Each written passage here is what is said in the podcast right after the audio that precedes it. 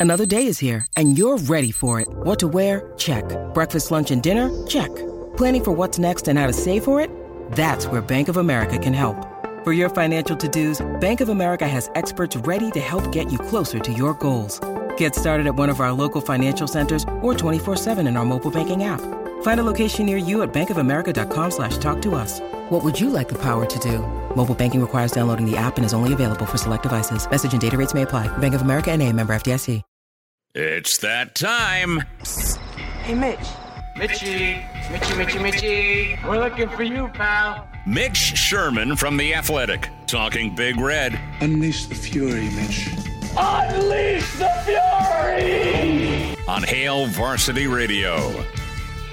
We'll get to some of the stream birthday wishes for one Connor Clark, Chris Schmidt, Elijah Herbel, and Connor Clark back in studio. Hail Varsity Roadshow. We're here at Pius, the 10th, in front of Pius in Omaha Central, the A6 District Boys Final. Who is headed to state? We welcome in with the athletic. Mitch Sherman joins us at Mitch Sherman on Twitter, and we always like playing this game.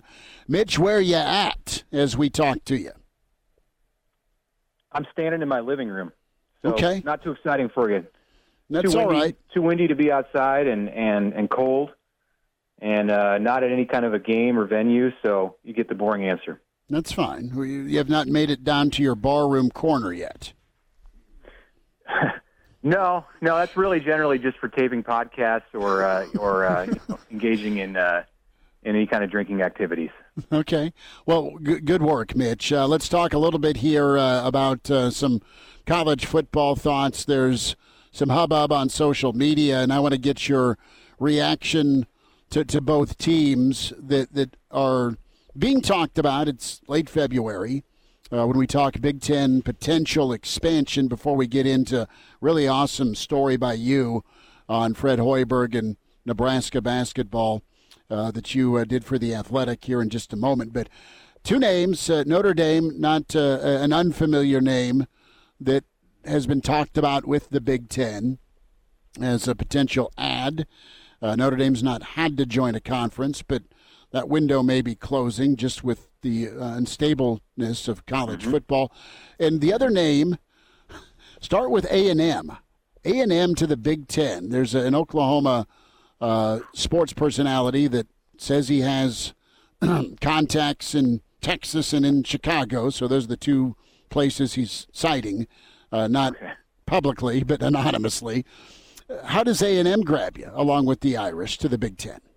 Okay, well, and, and, and I'm I'm just this is just pure instant reaction on both of those.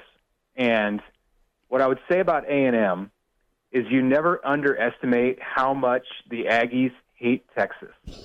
So This is all just a ruse to make Texas fans upset. well, what I'm saying is A&M got away from Texas and was thrilled about it. Jumped into the SEC, said, "Hey, look at us. We're in a better league than you now. We get more money from TV revenue. You can take your Longhorn network and do you know what with it. All of that."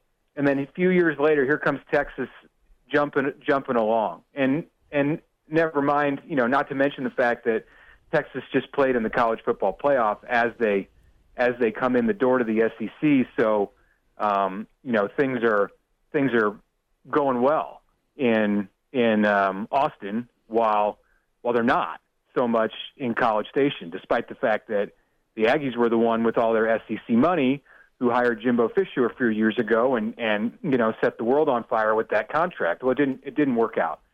So that's my initial reaction to Texas A&M. You, I, uh, immediately, I would say that's crazy. I mean, why would you leave the SEC? They're perfect geographically for it, even better geographically for it now with uh, with Texas and Oklahoma coming in. But um, they might just despise Texas that much that they don't want anything to do with them. So we're going to go to the other league. Uh, and then, uh, although that's there's there's a there's a few leaps there that would have to happen. That's all theoretical. And then and then with with Notre Dame, yeah, I mean, the the writing has never been on the wall more that if you want to be at the at the upper level, if you want to be in the in the top echelon of college football, you you need to play in one of these two leagues, in the Big Ten or or the SEC. So Notre Dame can do it, and they they're the one program I think that can that can get by without uh, being a you know being a member of one of these two, and you can still be relevant, and you can still win national championships, and you can still co- recruit and, and compete for the best players. But it's not going to be as easy because it, you, you know my understanding of the way things are going to work, and it's all fluid because the you know now the, the playoff wants to expand again beyond. We haven't gotten to 12 yet, and and they want to expand again. Um, but it, it's it's certainly going to be more difficult to get a bye if you're not a conference champion. So it's harder to win a national championship if you have to win an extra game, and maybe that will be the the straw that breaks the camel's back on on sending Notre Dame into a conference. And, and it always has been if Notre Dame was going to join a conference. Um, that that you know I know the, about the affiliation with the ACC and the scheduling agreement, but the reality is if you want to Notre Dame, if, if I think if it was ever going to fully jump on board in a conference in football, it would it would be the Big Ten when you think of these two schools, Mitch, Notre Dame, Texas A&M, both would be splashes by the Big Ten to add. First, to go get Notre Dame, a team that's been independent for forever, that has refused to join a conference time and time again. If you're able to pull them from the ranks of the independent into the Big Ten, I think that sends a message. And if you go down and get a Texas school and open up the state of Texas to recruiting from the Big Ten, pulling them from the SEC, the other big conference power in the country, I mean, what type of national message does this send if the Big Ten does in fact go grab Texas A&M and Notre Dame and add them to the ranks of the Big Ten? Well, I want to stress again that this is like highly hypothetical. so, um, but if it were to ever happen, yeah, it's a it's a huge power play for for the Big Ten. Um, it, it, especially well, but both of them for their for their for for separate reasons. In the case of Notre Dame, it's because that's the Notre Dame has has been the the unattainable uh, prize that that all conferences at, at, at, at some point or another have coveted, and no one's been able to, to reel it in. It's the big fish out there.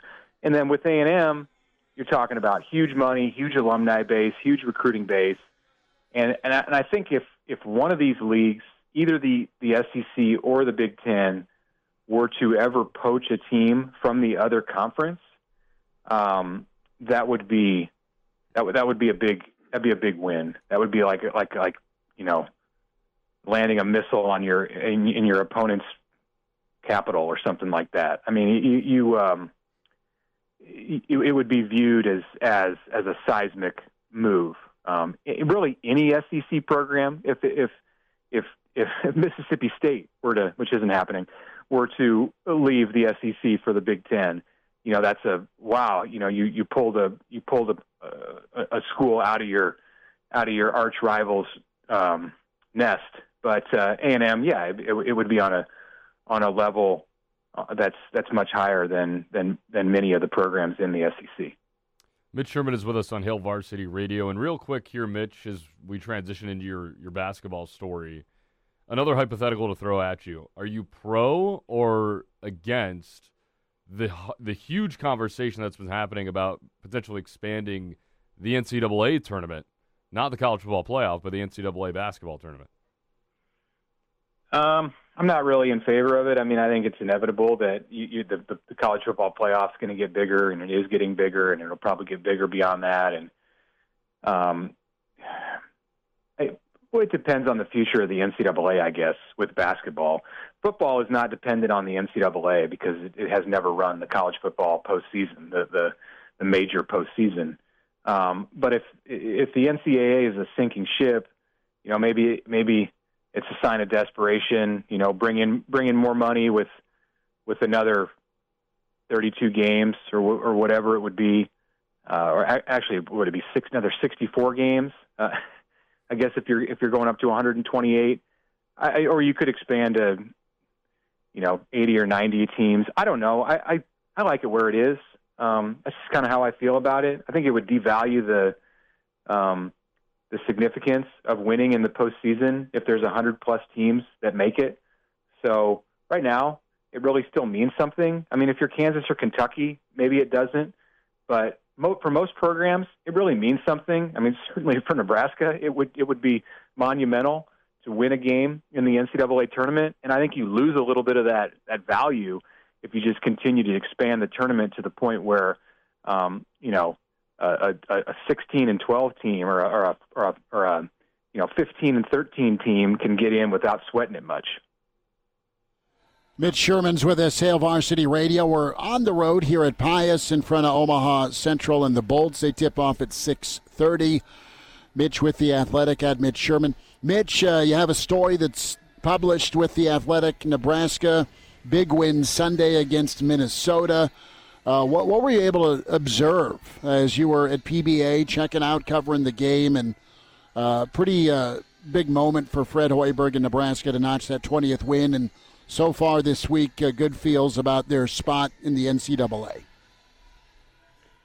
Yeah, I saw a team that looked like an NCAA tournament team. You know, Nebraska didn't get a great shooting night from most of its top shooters, and, and still that game was was comfortable um, for the most part. I mean, it was ugly in the first half, but Nebraska played like, and this is a good Minnesota team that they were playing. I mean, they, it, it was not the bottom of the uh, of the Big Ten um, as far as the opponent out there. I mean, Nebraska handled handled that game, you know, like it like we've seen Nebraska teams handle, um, uh, you know, like like a mid major or a low major team in in December. And that's not a knock on Minnesota. That's a credit to what N- Nebraska is doing right now and, and the level that Nebraska's playing at the quality of basketball that Nebraska's playing at home. And the last time the Huskers went on the road, they they played that kind of basketball. So I, I you know, it, it always looks better.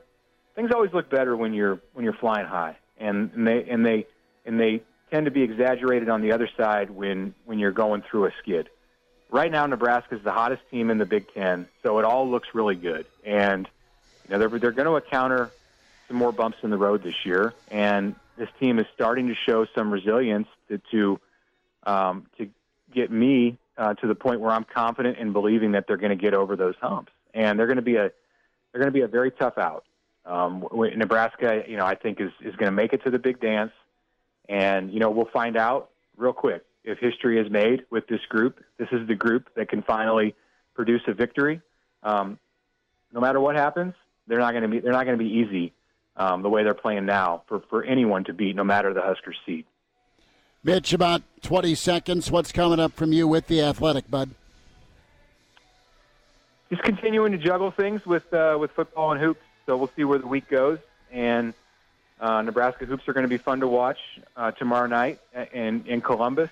And uh, you know, I'm sure there'll be some uh, some more happenings with uh, with football as Matt Rhule's team makes it through mat drills and heads heads closer to spring break and the the start of spring practice on the 24th of March.